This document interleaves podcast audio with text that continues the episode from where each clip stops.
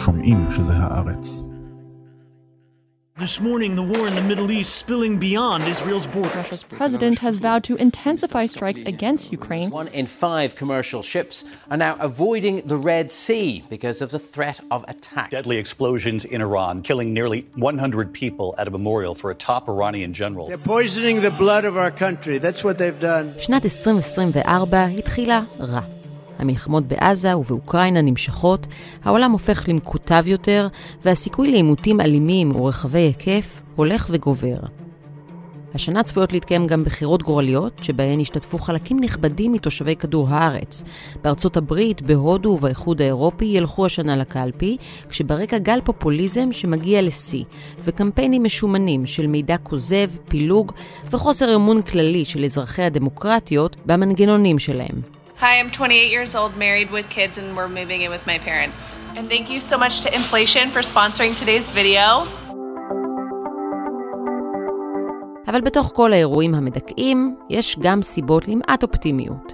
כבר עכשיו מתרחשים תהליכים כלכליים וסביבתיים שיכולים להפוך את 2024 לשנה שתשנה את מצב הרוח, ואולי אפילו תשפר את המצב הגיאופוליטי. היי, אני חן ליברמן ואתם מאזינים ומאזינות לחוץ לארץ. בפרק הזה ננסה להבין למה למרות שכלכלת ארצות הברית צומחת, האמריקנים משוכנעים שהיא לא, כיצד ירידת הריבית יכולה לשנות את הכיוון העגום שהעולם נמצא בו, ולמה דווקא הניצחון הכלכלי של הרעיון הדמוקרטי יכול לדחוף את סין למלחמה עולמית. שלום לדפנה מאור, עורכת כלכלה עולמית בדה-מרקר. שלום. אז uh, לתמימים בינינו שחושבים שבמעבר הזה בין 31 בדצמבר ל-1 בינואר, יש לזה איזשהו, איזושהי יכולת uh, להשפיע uh, על השנה החדשה ולהפוך אותה לקצת יותר טובה, uh, אולי כדאי להגיד uh, להפחית ציפיות, כי שנת 2024 תהיה לא פחות סוערת. מה צפוי לנו בשנה הזאת? תהליכים מאוד גדולים, גלובליים, uh, נקרא לזה גיאופוליטיים, uh, מקרו-כלכליים. Uh, נמצאים עכשיו בתנופה של כמה שנים, ואפשר להגיד גם עשורים, קצת כמו לוחות טקטוניים. אבל מה שהולך לקרות השנה, אה, יהיו דרמות מתוכננות, יהיו דרמות בלתי צפויות, ולכן זו הולכת להיות שנה לא פחות uh, מעניינת, לצערנו, מהשנה הקודמת, אנחנו נקווה שפחות. ומה זה הדברים הגדולים האלה שהולכים לקרות? אנחנו יודעים כמה דברים שהשתנו, כמו למשל מערכות בחירות שהשתתפו בהן יותר מחצי אה, אה, אנשים אה, על פני כדור הארץ. וואו. בכלכלות הגדולות ביותר בעולם, אה, במדינות אה, המאוכלסות ביותר, ככה כדוגמה, אה, ארצות הברית, הודו, אה, באיחוד האירופי יהיו בחירות לפרלמנט האירופי, שהן קצת פחות דרמטיות מבחירות אה, לאומיות. זה דבר אחד גדול. אמ, בשדה הכלכלי, וזה משהו שמשפיע מאוד על כל אדם באשר הוא. אה, יש תפנית במדיניות של בנקים מרכזיים שהולכים להוריד ריבית. קיבלנו את הספתח בישראל. נכון. שזה באמת, אני חושבת, אנחנו מה, מהחלוצים בין המדינות שהיו מאוד uh, ניציות בגישתן לריבית שהעלו אותה. אה, הורדת ריבית ומהלך של הורדת ריבית מאוד משפיעים על הכלכלה ועל השווקים. וזה משפיע על החיסכון שלנו, זה משפיע על האפשרות שלנו לעשות עסקים, ללוות כסף, ובאופן כללי על המצב רוח של אנשים. This is not a time to be complacent. That's why I'm running for re-election. אז אני רוצה שבהמשך נדבר באמת על הפחתת הריבית ואיך זה יכול להשפיע, אבל קודם על הבחירות, ואם נתמקד גם בארצות הברית, אולי גם בהודו, אה, כמה ממערכות הבחירות שיהיו אה, בעולם בשנה הקרובה הן במדינות אה, דמוקרטיות, כמה מהן מביאות אה, ומחזקות גלי פופוליזם, ואז הייתי רוצה שגם נבין איך פופוליזם משפיע על הכלכלה. גם אם uh, אותו מנהיג פופוליסטי בסוף לא נבחר, עדיין הרוח שהוא מביא איתה בתוך תקופת בחירות יכולה לחולל שינויים. מאז שנת 2000 בערך, uh, העולם כולו uh, בנסיגה מדמוקרטיה. יש כמה גופים שמבצעים מדידה ונותנים ככה ציונים לדמוקרטיות בעולם, ומ-2000 אנחנו רואים את עלייתם של אוטוקרטים כמו אה, ולדימיר פוטין, כמו ארדואן בטורקיה, אה, בסין, שהיא אף פעם לא הייתה מדינה דמוקרטית בעידן המודרני, אה, יש ניכוס סמכויות הרבה יותר גדול של, של הנשיא שי ג'ינפינג, והשנה לא תהיה שונה במובן הזה. אנחנו ראינו שתי תפניות קטנות מבחירה של פופוליסטים, זה בפולין, כן. אחרי תקופה ארוכה. חוזר השלטון דונלד טוסק, והוא אה, מצויד בגישה דמוקרטית יותר, ובברזיל, ששנה שעברה בולסונארו לא רק הפסיד, אלא גם סולק לשנים במערכת הבחירות. אבל אלה יוצאי דופן. אנחנו, כמו ששלטו מאז בערך 2016, הרשתות החברתיות, הקיטוב, ההסתה, הפייק ניוז במערכות בחירות, השנה זה לא יהיה שונה. למה שזה יהיה שונה? הכלים עדיין נמצאים שם. אין עליהם עדיין ביקורת, אין עליהם ריסון, אין עליהם פיקוח. ומי שאוהב להשתמש בהם, אה, ובעיקר לרעה, זה האנשים שאנחנו רואים אותם כפחות אה, חיוביים. אה, דונלד טראמפ עדיין לא התחיל בעצם את הפריימריז אה, שלו, אה, והוא אלוף בזה. זו דוגמה אחת. בהודו יש לנו את אה, מודי, שנחשב ל, אה, בסך הכל לראש הממשלה מצליח יחסית, אבל הוא מאוד לאומן. אה, פונה נגד המיעוט המוסלמי שבהודו. אה, הרשתות החברתיות משחקות שם תפקיד פעיל ולפעמים אלים בהתרחשויות פוליטיות וחברתיות. זה, זה יהיה דבר אחד אה, מאוד, מאוד בולט ומוכר כבר לצערנו באירועים שיקרו. עכשיו, מעבר לזה, אנחנו רואים שינויים נורא גדולים בבמה הגיאופוליטית. כשאנחנו אומרים גיאופוליטיקה, זה שילוב של כל מיני דברים. אה, סין מול ארצות הברית, זה בעצם הכתבים המאוד מאוד חדים ובולטים של העולם בשנים האחרונות, וזה ימשיך להיות ככה. אה, המלחמה שאנחנו עוברים עכשיו בישראל, אנחנו בעצם אה, יכולים גם לראות אותה כמלחמת פרוקסי. צד אחד של העולם, ארצות הברית, אירופה, בעצם בא לעזרתנו צבאית, בתמיכה פוליטית ובאו"ם, זה משתנה לצערנו או לא לצערנו, אבל זה משתנה קצת לרעתנו, אבל זה, אנחנו בצד שלהם. בצד השני, כשאנחנו מתחילים מחמאס, אנחנו עוברים הלאה ועולים אה, בדרגות ההשפעה, אנחנו מגיעים לאיראן ולרוסיה, ובסוף גם לסין. לא שסין אה, משתתפת פעילה בסכסוך הזה, אבל היא בהחלט מצוות עצמה בצד שנגדנו, פשוט כי היא רוצה להוביל את העולם, קוראים לזה הדרום הגלובלי, או המדינות המתעוררות או המתפתחות, כדי לנסות לבצר איזושהי ברית מול אה, ארצות הברית ו- ולהתנגד לה. והתמות האלה יהיו מאוד מאוד בולטות בשנה הקרובה, עד כדי סיכון במלחמות נוספות.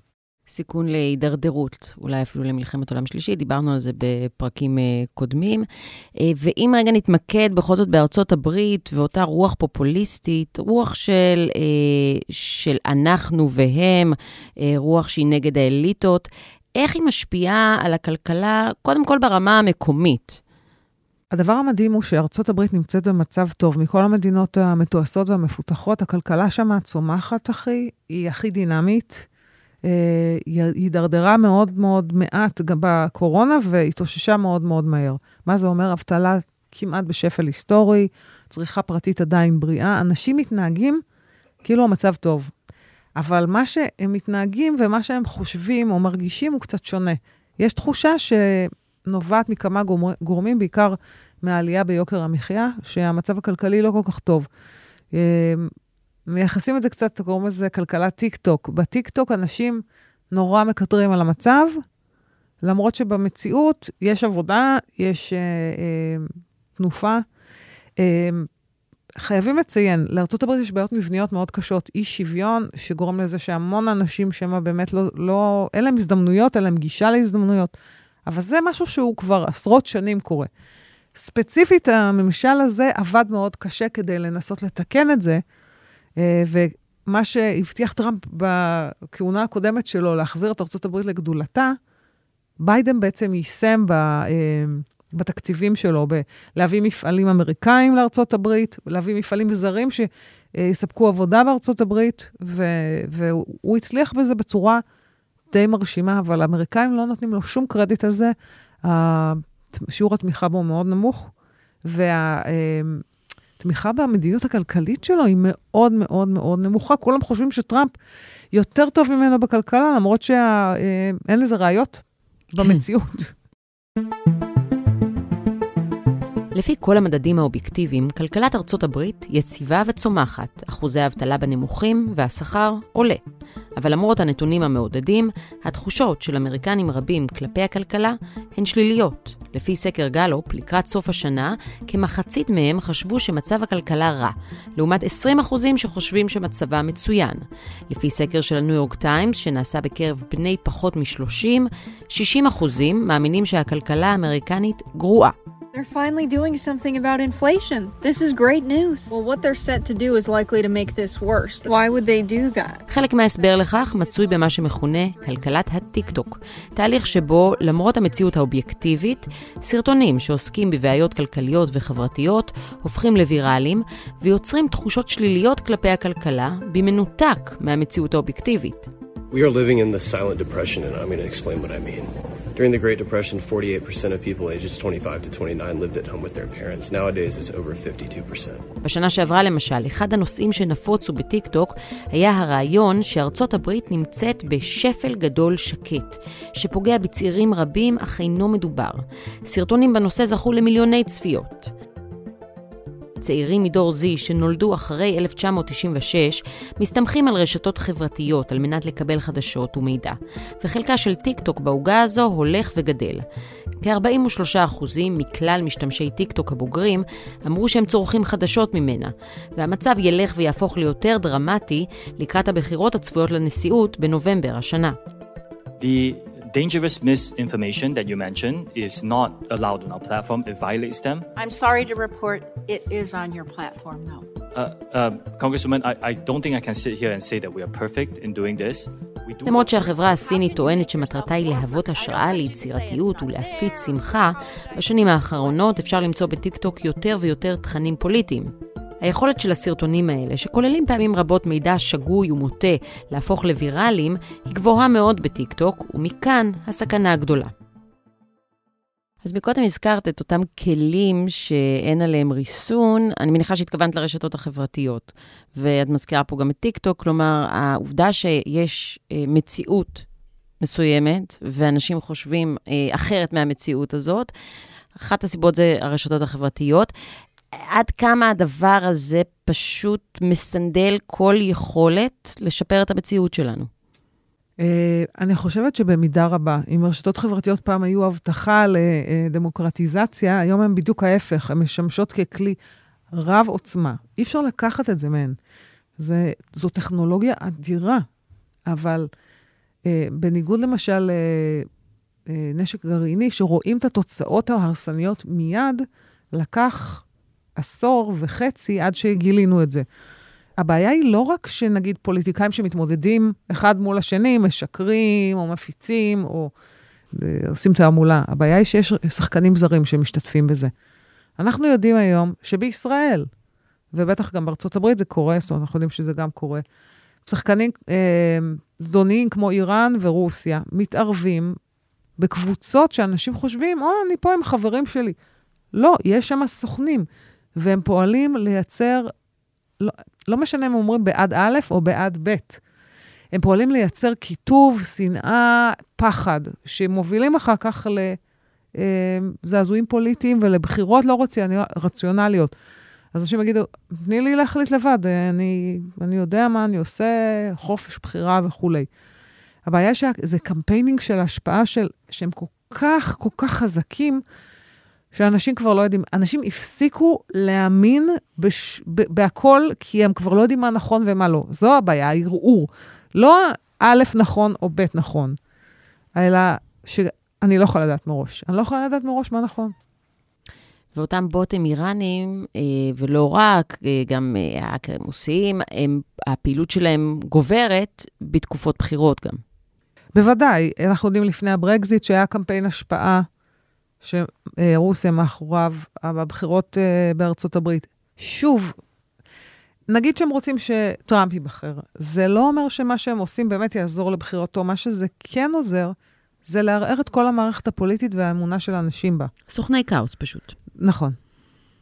זה מחליש, זה מחליש את, בעצם את הצד שהם רוצים לתקוף אותו, זה מה שזה עושה. אבל בניגוד לאיום גרעיני, שכל uh, מדינה, כל מעצמה גרעינית יכולה להגיד, תחזיקו אותי, ואף אחד לא תשתמש בכוח הזה מתוך חשש שבסופו של דבר היא תיפגע בעצמה, כאן באמת ברשתות החברתיות, הנשק הזה כבר בפעולה, אם נקרא לו נשק, ולאף אחד אין כרגע את האינטרס ל- לוותר על הנשק הזה, להתפרק מהנשק הזה. האמת היא שאם ניקח את ארצות הברית וגם מדינות אחרות, כן יש אינטרס. המוסדות הדמוקרטיים, נקרא לזה, מוסדות השלטון, הם בעצם הנפגעים העיקריים, כי אנשים מאבדים את האמון בהם. יש להם אינטרס, ואנחנו רואים בקונגרס האמריקאי, מאז ממשל טראמפ, שיש משני צידי המתרס הפוליטי רצון לרסן אותם. לרסן אותם עסקית, כי הם פועלים אה, אה, בצורה אה, מונופוליסטית ופוגעת בתחרות, ולרסן אותם גם פוליטית, כי מבינים את הנזק שזה קורה עדיין. יש, יש רצון, רצון, אבל יש איזושהי הצלחה, איזושהי התקדמות בכיוון הזה? יש המון המון תביעות, חקירות של מדינות בארצות הברית, של uh, משרד המשפטים הפדרלי, uh, שבוחנות, אבל שוב, הם מתעסקים יותר בצד העסקי. הנקודה היא שזה הכל קשור יחד.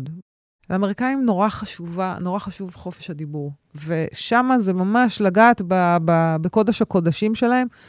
וזה מאוד מאוד קשה לשנות. זאת אומרת, לא, לא רואים בקרוב איך יקרה שנגיד אנשים יצטרכו להזדהות ברשת החברתית או לתת את הדין על uh, הפצת שקרים. כמו שדרך אגב, בישראל יש חוק, שאם אתה משתף uh, לשון הרע ברשתות החברתיות, זה כמו הוצאת בעצמך את uh, דיבתו של אדם uh, במו, במו, במו פיך.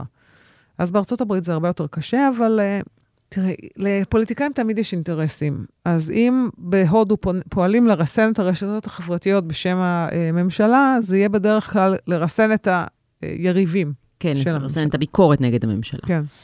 אבל את יודעת, אנחנו מדברות על הרשתות החברתיות אה, כקטליזטור אה, של הקיטוב אה, במדינות השונות. השאלה אם בסופו של דבר זה לא רק אה, משהו שחושף אה, קרעים, שסעים, שהם שם מלכתחילה. אז נגיד את זה ככה. הטבע האנושי, אנחנו מכירים אותו. מסוגל לטוב שביותר ולרע שביותר. מלחמות אזרחים אה, ומלחמות ופשעים נגד האנושות היו משחר ההיסטוריה. מה שהטכנולוגיה, נקרא לזה טכנולוגיה, נותנת בידי בני האדם, זה בעצם סוג של מינוף אדיר לכוח הזה.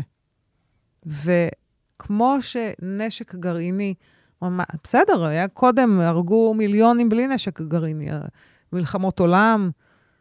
אז כמו שנשק גרעיני הופך את זה אה, למשהו אה, בסדרי גודל הרבה יותר אדיר, ככה הרשתות החברתיות עושות גם להסתה וגם לניכור שאפשר לעורר בין אנשים. זאת אומרת, זה מנוף, זה לא הדבר עצמו. הרשת החברתית יכולה לשמש לטוב. עכשיו, כשאנחנו אומרים ששחקנים שליליים, זה כמו שניתן, אה, נשק גרעיני חתמו על אמנות למניעת הפצתו, כי אמרו, אם שני הצדדים ישתמשו בזה, אם מישהו ישתמש בזה, העולם יחרב. אז זה משהו שהוא קטסטרופלי, ואנחנו מבינים מיד את הבהילות שלו. אבל הרשתות החברתיות עשו את זה לאורך שנים, לאט-לאט. מה שהם עשו, שוב, הם כרסמו את האמון בצורה שקודם היה צריך להשקיע הרבה הרבה הרבה יותר אנרגיה, כסף, אה, מאמצים, ולהגיע להרבה פחות אנשים. וזה בעצם ה... אה, זה תהליך של אה, יצירת נשק גרעיני חברתי פוליטי, וראינו בצורה מאוד מאוד ברורה, כשקרה 7 באוקטובר ואחר כך המלחמה בעזה, אנחנו ראינו, הרשתות החברתיות נהפכו לסוג של, קראתי לזה אפוקליפסת זומבים. את רואה שקרים וזעם וכעס של אנשים שבכלל לא קשורים לשום דבר. זאת אומרת, זה, זה, זה גם אנשים שרוצים לעשות דברים זדוניים, השתמשו בזה, וגם אנשים שהם תמימים לחלוטין ואין להם שום מושג מה זה פלסטין ומה זה ישראל, מה זה הירדן, מה זה הים, נהפכו לחיילים בצבא הזה. וכשקראתי את התחזיות הקודרות ל-2024, באמת אחת המחשבות שעלו לי זה, וואו, מה יקרה אם פשוט נדומם את הרשתות החברתיות לכמה זמן? אולי זה יעזור, אבל זה פשוט מחשבה שבאה מאוחר מדי, כי כמו שאת אומרת, אנחנו הבנו את ההשלכות ההרסניות בשלב כזה, ש...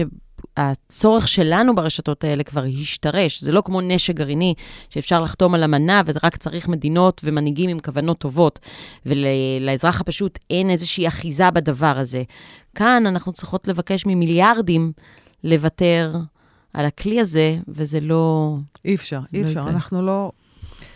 הלודיטים לא הצליחו, הם שברו כמה אה, מכונות תביעה, ועדיין המהפכה התעשייתית יצאה לפועל. זו מהפכה תעשייתית אחרת, שיש לה באמת דברים מדהימים. מה שכן, יש קוד אתי לשימוש. אה, במהפכה התעשייתית עברו, עבדו ילדים קטנים ב, במקומות שהם במכרות פחם ובבתי חרושת, ובסוף זה נאסר. אם היית שואלת את האנשים הזה, אומרים לך, תגידי, השתגעת? זה לא ייתכן כלכלית, איך אנחנו נכרה פחם מהבורות הקטנים בלי ילדים שזוחלים על ה... באמת, זה, זה היה ככה, הייתי בכלל כן. פחם בווילס. הם זחלו על הידיים ועל הרגליים כדי לכרות את הפחם, כי היו להם ידיים קטנות והם נכנסו לחורים. אז, אז אפשר בלי זה? כן. אפשר בלי מכרות פחם? מסתבר שכן. נכון. אז יכול להיות שאפשר יהיה לעשות את הרשתות החברתיות בצורה אחרת. אני לא חושבת שמישהו ירצה לוותר על הטכנולוגיה הזו. זה, השד יצא מהבקבוק, המשחת שיניים כבר נסחטה החוצה. אוקיי, אז רק צריך uh, מנהיגים עם רצון טוב, וזה קצת במחסור כרגע. Uh, שוב, עוד קצת נתעכב רגע על השפעות uh, של בחירות מבחינת הדרך שבה הכלכלה המקומית מתנהגת. כלומר, אם אנחנו נסתכל רגע על ארה"ב בכל זאת כדוגמה, מה המסרים של טראמפ יכולים לחולל מבחינת גם החלטות צרכניות של האזרח האמריקאי? זה אחד הג'וקרים בחפיסה. הבחירות בארצות הברית פתוחות לרווחה כרגע. אה, טראמפ טיפה מוביל בסקרים הכלליים, ולהתעלם מזה זה יהיה טיפשות כמו שראינו כשהוא התמודד מול הילרי קלינטון, ובברקזיט היה 50-50 אחוז בערך. ואנשים אמרו, ברור שהממסד ינצח, וזה לא קרה, כי פשוט התעלמו מה, מהמספרים. אה, ביידן הסתבך עם ישראל, הוא מסתבך עם משבר מהגרים. שמכה עכשיו בארצות הברית בצורה כל כך קשה, שגם בצד שלו, הדמוקרטים, אנשים לא בטוחים שהממשל יודע להתמודד עם הדבר הזה. כל הדברים האלה מסבכים. עכשיו, ברגע שלא יודעים מה קורה עם בחירות, איך זה משפיע על הכלכלה, אי-ודאות היא לא טובה. אנשים רוצים ודאות, משקיעים רוצים ודאות. אה, מצד שני, יש גורמים אחרים, כלכליים, שהם בלתי תלויים בפוליטיקה, שפועלים לטובת השווקים, נגיד, בשלב הזה, גם אולי לטובת הצרכנים, וזה הזכרנו קודם, ריבית, ויש לזה משמעות רבה. Inflation is still too high. Ongoing progress in bringing it down is not assured, and the path forward is uncertain. As we look ahead to next year, I want to assure the American people that we're fully committed to returning inflation to our 2% goal. אז, אז בואי נדבר באמת על הריבית ועל הבנקים שצפויים אה, להפחית את הריבית. זה איזשהו תיאום בין הבנקים? איך זה עובד? אוקיי, okay, אז uh, בעקבות הקורונה uh, נוצר ביקוש נורא גדול למוצרים, היה שיבושים באספקה, זה קרה בין 2000 ל-2022, uh, ואז פרצה מלחמת אוקראינה, ופתאום המחירים של כל מיני דברים התחילו להתייקר, אינפלציה. עכשיו, לרוב האנשים היותר צעירים בזמננו, אין מושג מה זה אינפלציה, מה זה הדבר הזה. מחירים מתייקרים בבת אחת בעשרה אחוזים תוך שנה, לא, לא, לא נשמע כדבר הזה, אלא מבוגרים יותר זוכרים בשנות ה-80, במיוחד בישראל, את ההיפר-אינפלציה. זו תופעה כלכלית הרסנית, כי בן אדם אה, רואה את הכסף שלו נוזל בין הידיים והוא לא יודע מה לעשות. אה, לא מעלים לו את השכר באותו קצב שהמחיר של האורז והכרטיסי טיסה עולים. ובנקים מרכזיים, התפקיד העיקרי שלהם זה לשמור על יציבות מחירים. מה הם עושים? הם מעלים את הריבית. ריבית זה המחיר של האשראי. אז אם את רוצה עכשיו ללוות כסף, זה יעלה לך יותר. אם את uh, רוצה לחסוך כסף, זה יותר משתלם. אז אנשים מפסיקים. חברות לא לוות כסף כדי לבנות מפעלים, ממשלות מקטינות את ההוצאות שלהם, נגיד לבנות כבישים, ואז כל הפעילות הכלכלית נחנקת, נחנקת, נחנקת, ואנשים מפסיקים לקנות. זה, זה התיאוריה. מפסיקים לקנות, מפסיקים לצרוך. והמחירים אז נרגעים. זה בפועל מה שקרה מאז 22. הבנקים המרכזיים בעולם, היו כמה שעשו את זה קודם, הבנק הפדרלי היה בעצם, הוא הבנק הכי גדול, המרכזי הכי גדול בעולם. הוא העלה את הריבית בצורה הכי קיצונית, זה 40 שנה. לא אנשים לא זוכרים שקרה מהלך כזה אה, חזק, והוא הצליח לעצור, להוריד את האינפלציה מאוד, עדיין לא לרמה הרצויה, יש איזה סף שבנקים קובעים, הבנקים המרכזיים, זה 2 אחוזים. אנחנו נמצאים בסביבות ה-3 אחוזים בארצות הברית. עכשיו, אה, הם הצליחו לעשות את זה בצורה יפה, כי בדרך כלל חונקים את הכלכלה כל כך, היא עלולה להיקלע למיתון.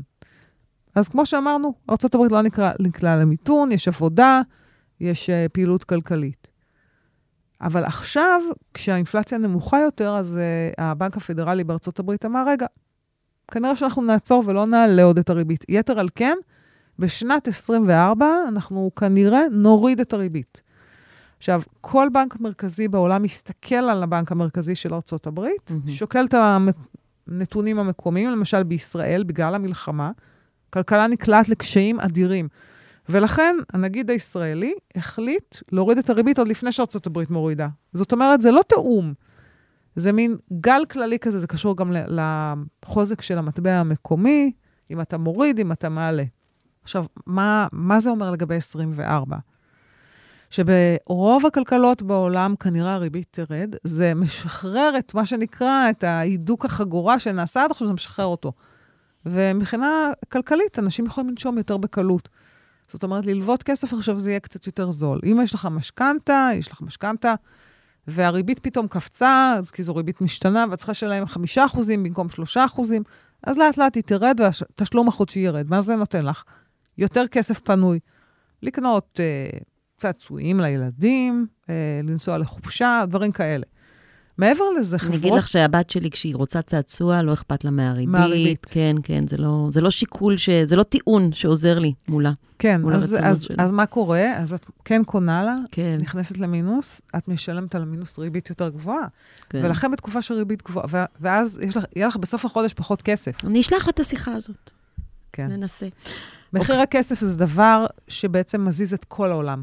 גם את הפוליטיקאים, גם את הבחירות. כל הדברים האלה מאוד מאוד קשורים. זאת אומרת, כשמחיר הדלק בארצות הברית, בגלל האינפלציה, קפץ למעל חמישה דולר לגלון, ביידן ידע שהוא לא להפסיד בבחירות, ולכן הוא שחרר נפט מהמאגרים האסטרטגיים של ארצות הברית. הוא דאג לזה שבאירופה יהיה גז, כי אה, בעקבות מלחמת אוקראינה, שיקולים גיאופוליטיים. זה, זה ממש המספר הכי חשוב שיש בכלכלה. ולכן אנשים צריכים לשים לב אליו.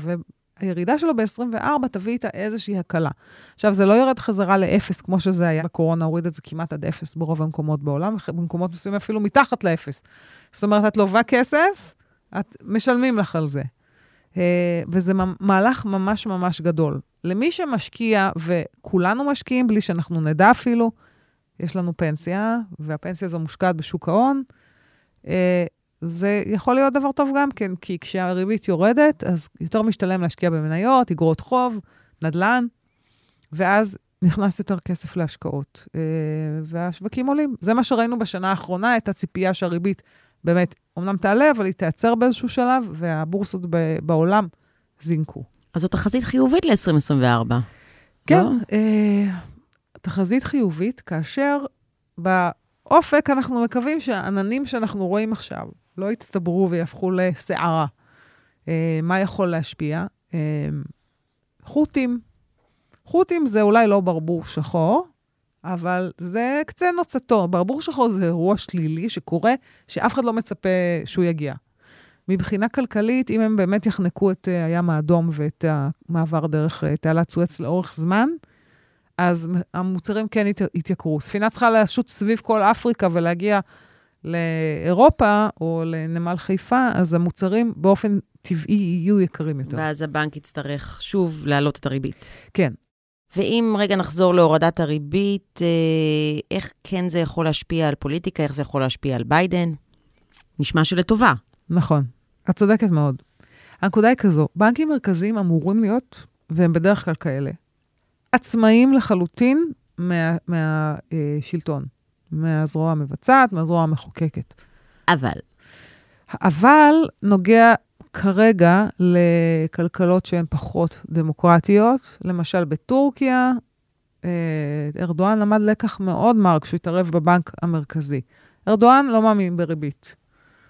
הוא, א', הוא יודע שזה עולה לו ביוקר כשהריבית עולה, ב', אה, הוא מצטט אה, נימוקים מהאסלאם שאסור לקחת ריבית, אה, ו, ולכן הוא כל הזמן לחץ על הבנק המרכזי להוריד את הריבית. הוא החליף, כמו גרביים, את הנגידים שם. אה, בכלל היו לו מינויים הזויים לגמרי, כל מיני תומכים שלו. ומה שזה עשה, זה מוטט לגמרי את הלירה הטורקית. זאת אומרת, היא ירדה בעשרות אחוזים. כל פעם שהוא עושה צעד כזה, הלירה נפלה בעשרות אחוזים. כל המשקיעים הזרים ברחו מטורקיה, ובלי משקיעים זרים לא נכנסים דולרים למדינה. ואז המטבע עוד יותר נחלש, וגם אין לך, אה, אין לך מאיפה תביא כסף לבנות את הדברים ולעשות דברים. אה, והוא למד את הלקח שלו לפני כמה חודשים, הוא מינה נגידה מאוד מרשימה, שהעלתה את הריבית בצורה אגרסיבית. זאת אומרת, הוא עשה ממש מפ... תפנית מאוד מאוד חדה בעניין הזה. עכשיו, טראמפ עצמו גם, uh, בזמן שהוא היה נשיא, לחץ על הבנק המרכזי להוריד ריבית, וזה עשה המון המון המון רעש, אבל uh, טראמפ הלך, הבנק נשאר עצמאי. אם ביידן ירוויח מזה שהריבית תרד, אז uh, זה דובדבן בשבילו. בוא נגיד שלא נראה אותו מכריז הכרזות uh, נחרצות ומשלהבות לגבי הבנק המרכזי, אנחנו לא רואים את זה. אגב, בישראל היו לנו כמה פוליטיקאים חוכמים שחשבו שלגלגל את הנגיד עם כל המדרגות זה רעיון טוב, ועוד כל מיני דברים, ו... כלומר, כל העניין הזה של הורדה והעלאת ריבית הפך להיות עוד, אה, עוד כלי של פופוליסטים, אה, גם נגד האליטות, אבל גם כי זה נשמע הדבר הכי פשוט והכי אה, בעד, אה, בעד השכבות החלשות, פשוט אה, נוריד את הריבית, נעשה לכולם נעים בגב, כלומר זה... כן, לא, אינפלציה ש... היא הדבר שהכי פוגע בשכבות החלשות. זאת אומרת, בן אדם שצריך, התקציב החודשי שלו מושקע בעיקר בדברים שנחוצים לקיומו, כמו... אוכל, ולא במותרות, כמו לטוס אה, לחו"ל או דלק למטוס הפרטי שלו, אינפלציה היא קטלנית. ולכן להגיד, זה פוגע בשכבות החלשות כי מעלים את הריבית, זה, זה פופוליזם ו, ושקר מאוד מאוד גדול. אה, הנגיד הוא שומר סף, הנגיד או הנגידה הם שומרי סף נורא נורא חשובים, גם בדמוקרטיה וגם בכלכלה. President Xi Jinping says China's reunification with Taiwan is inevitable. Xi's comments made during his New Year's Eve address come just days before the South Rhode Island heads to the polls to elect a new leader. איך את רואה את התהליכים הכלכליים האלה משפיעים אה, לא רק על אה, הפוליטיקה המקומית, אלא גם על גיאופוליטיקה? זה די מדהים. סין, שנגיד שהיא המערערת הכי גדולה בעולם, סובלת מכלכלה נחלשת. כשהם יצאו מהקורונה, מהסגרים המחמירים שלהם, הם גילו בעצם שהכלכלה לא חוזרת לצמוח כמו שהם קיוו. היו קמפיינים ברוטליים של הממשל בהובלת שי נגד המגזר העסקי, חברות uh, טכנולוגיה מאוד גדולות, שהוא ניסה ממש, קוראות לזה, לשבור להם את הפיקות ברכיים כדי שהם לא יהיו עצמאיים מדי. וזה די uh, פגע ברוח היזמית בסין. אני מכירה מאנשים שעובדים מול סין, שהאקלים העסקי כל כך השתנה, שזה לא יאמן כמה הממשל מתערב וכמה זה מחרב להם את, ה, את כל היתרונות שלהם. למה זה מאוד גיאופוליטי? מפני שכלכלות במצוקה, מנהיגים שמרגישים שהם מאבדים את התמיכה והאחיזה, נוטים לעשות לפעמים דברים מסוכנים כדי לעורר, להצית מחדש את הרוח הלאומנית, את, ה, את האחדות. אנחנו מכירים את זה די טוב כן. מקרוב, אני חושבת, אבל שם זה בממדים הרבה יותר מסוכנים לעולם. ומה זה אומר? שאנחנו שומעים מדי יום ביומו את אה, שי ג'ינפינג, או את האנשים, את השופרות שלו, מדברים על טיוואן. טיוואן שייכת לסין, אין מניעה שאנחנו נתפוס את טיוואן בקרוב. אני בטוחה שדיברתם על זה גם בפודקאסטים אחרים. אבל כולם אומרים, אנחנו נוטים לחשוב שמה שהיה הוא שיהיה, וכאילו, מה פתאום, זה סתם איומים, הוא רק רוצה תמיכה. אבל מאיומים בסופו של דבר יכולה לצאת מציאות חדשה. והסיפור של טיוואן הוא, הוא מהותי. קודם כל, כלכלית, טיוואן בשביל העולם נורא חשובה, היא מייצרת את השבבים שמפעילים כל טכנולוגיה שאנחנו מכירים.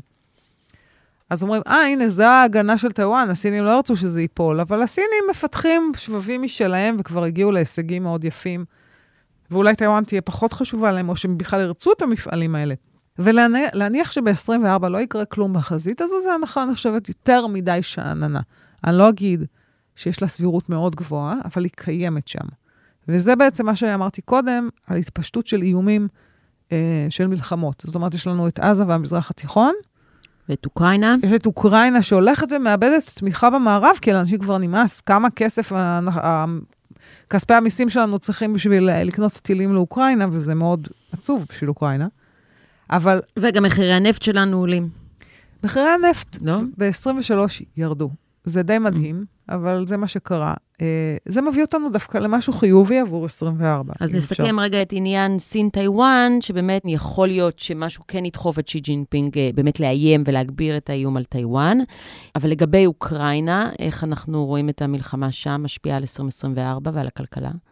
תהיה נטייה פוליטית יותר ויותר מתחזקת, רואים את זה בארצות הברית לקראת הבחירות, אה, להפחית ולסגת מהתמיכה באוקראינה. אה, זה כמובן ניצחון גדול אה, בשביל פוטין, אם כי יש גם, הכלכלה ברוסיה הצליחה כאילו להחזיק מעמד ממש ממש יפה, אבל היא, הוא פשוט שופך מהנפט שהוא מצליח למכור, הוא שופך המון המון כסף לתוך הכלכלה, הוא מחמם אותה. יכול להיות שזה אה, יאבד את שיווי המשקל העדין שלו אה, ויקשה עליו, אבל אנשים כמו פוטין, זה לא מעניין אותם אם לאחרון הרוסים יש מספיק אוכל, או שהוא לא נהרג בשדה הקרב לשווא, כי זה מה שאנשים כמוהו עושים. הוא ממש שכלל את זה. אה, לממשלות יהיה קל יותר לממן דברים בשנה הקרובה עם ירידת הריבית, כי התשואות על אגרות החוב, זה בעצם ממשלה לובה כסף מהעולם, ממשקיעים פרטיים, אה, ומשלמת איזה ריבית. ברגע שהריבית יורדת, והריבית מאוד מאוד ירדה בשוק, תשואות אגרות החוב של ממשלת ארה"ב לעשר שנים ירדו מ-5% ב-22, ב-23 בשיאן, לפחות מ-4%. זאת אומרת שיש להם יותר כסף לשלם, לא על ריבית, אז יהיה להם את המרווח תמרון הזה של, של להוציא יותר כסף, ומה שפעם נחשב לסיכון של משבר חובות, ריבית עולה, פתאום אנחנו חייבים הרבה יותר כסף, קצת דועך. אמ, אז זה, זה הסיפור. לסין, סין זה סיפור אחר לגמרי, הכלכלה שם חלשה, הממשלה מתמרצת אותה, יש שם משבר נדל"ן, הם לא יודעים כל כך אה, איך לפתור אותו. אה, וזה, שוב, זה גם מייצר חולשה בסין מול ארצות הברית ובתחרות, וזה גם, מצד שני, אה, מייצר את הסיכון הזה שדיברנו עליו, של טיוואן. אגב, זה, הכישלון היחסי של סין עכשיו, היא נתקעה. היא נתקעה בהתעשרות שלה. והתחזיות שהיא תשיג את ארצות הברית נומינלית בגודל הכלכלה, בעצם כבר הולכים ודוחים אותם יותר ויותר, ואומרים, אולי אף פעם זה לא יקרה. מלכודת, קוראים לזה מלכודת ההכנסה הבינונית. ממדינה ענייה מאוד בשנות ה-90 וה-2000, היא נהפכה למדינה בעלת הכנסה בינונית, זאת אומרת, הרבה פחות מארצות הברית, אבל הרבה יותר ממדינות, אה, אה, מכלכלות מתעוררות אחרות, והיא תקועה שם קצת. עכשיו, זה בעצם נותן איזשהו סוג של אשרור לתפיסה שהדמוקרטיה היא מה שמביא לכלכלה בריאה וטובה ו- ומתקדמת. כי כולם אמרו, תראו, הסינים נורא מצליחים והסינגפורים נורא מצליחים, אז כנראה שדמוקרטיה לא מבטיחה שיהיה לך רווחה כלכלית. זה, אני חושבת שזה, ב-24 זו תמה אה, שתיבחן שוב.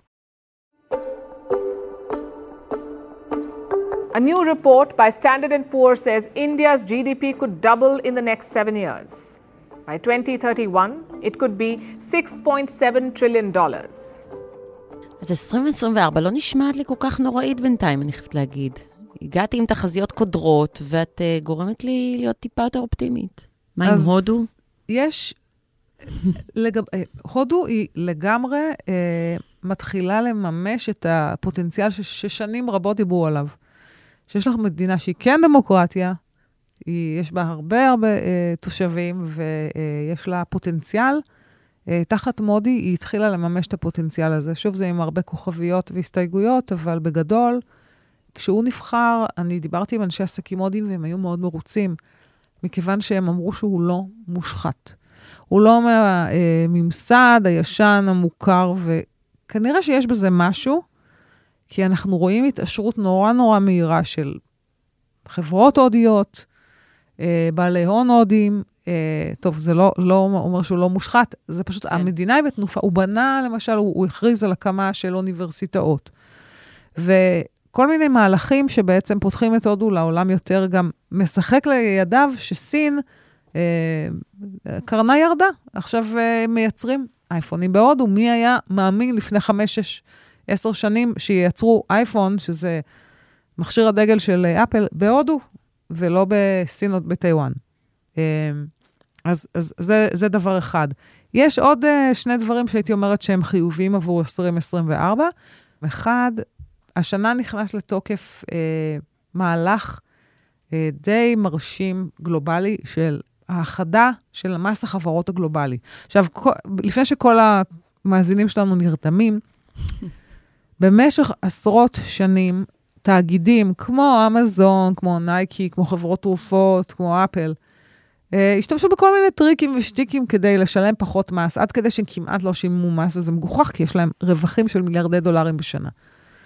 אה, עבדו אנשים ב-OECD ובארצות הברית ובכל מיני מקומות להגיד, בואו ננסה לסגור את כל הפרצות האלה, במקום שאתה שם איזה תיבת תא דואר בלוקסמבורג או בברבדוס או בכל מיני מקומות כאלה, ואז אתה אומר, אני, אני שמה, ואז אני משלם לפי המס שמה, כי זה מקלט מס, וכל ההכנסות שבעצם הן מצרפת ומישראל ומארצות הברית, אני רושם אותן באיזשהו מקלט מס. זה יכול להיות אירלנד גם, לא רק מדינות כן. נידחות, ואני משלם פחות. אז זה נגמר. הבסטה נסגרה. לא לגמרי, אבל מעתה, התאגידים הגדולים יצטרכו לרשום את רוב ההכנסות שלהם איפה שהם השיגו אותם. זאת אומרת, אם בצרפת, אז בצרפת. לפי, ה, לפי המס שם הם יצטרכו לשלם. ואם באירלנד, אז הם יצטרכו לשלם באירלנד וכך הלאה. עכשיו, זה דבר אחד. דבר שני, 140 מדינות חתמו על זה, שהן מסכימות שיהיה מס חברות מינימלי של 15 אחוזים. עכשיו, בישראל מס החברות הוא מעל 20 אחוז, וגם בכל מיני מקומות אחרים בעולם. אז, אז מה זה עוזר לנו? זה עוזר כי יש מקומות שלא, והם יצטרכו להשלים את החסר. זאת אומרת, ארה"ב יכולה לגבות עוד את האקסטרה כדי להשלים ב-15%.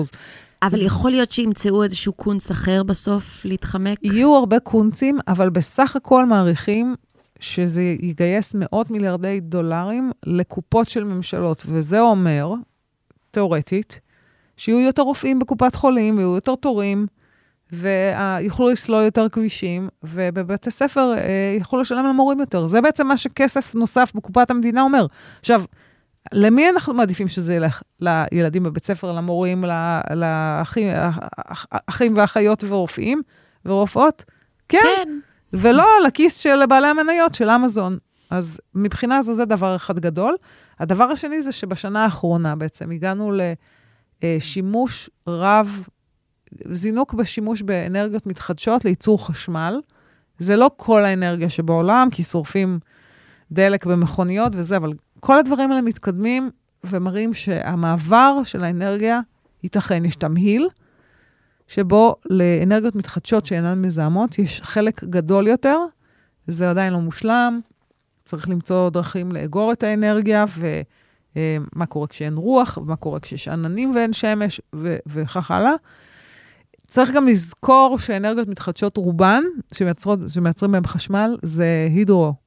כלומר, סכרים, אה, וכל מיני מקומות שיש בהם נהרות זורמים וכך הלאה. אה, זה לא 100% סביבתי, סכרים יוצרים נזק, ולא לכל המדינות יש את זה. לנו אין, אין דרך לעשות אה, חשמל ממים, כן. כי אין לנו כמעט מים, אבל זה שיפור שהוא מאוד מאוד חיובי עבור העולם. אירופה כמובן הובילה את זה בעקבות המלחמה באוקראינה וסגירת ברז הגז מרוסיה. זה, זה הדברים שהם מעודדים. אוקיי, יפה. אז סיימנו עם uh, חיוך. קל. תודה רבה, דפנה מאור. תודה.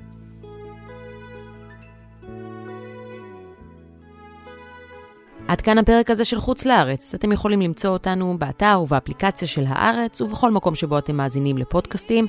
אם זה באפל או בספוטיפיי, אתם גם מוזמנים לדרג אותנו. זה עוזר לנו להגיע לעוד אנשים. תודה רבה לאסף פרידמן, אמיר פקטור, אברי רוזנצבי ורועי סמיוני. אני חן ליברמן, ואנחנו נשתמע בשבוע הבא.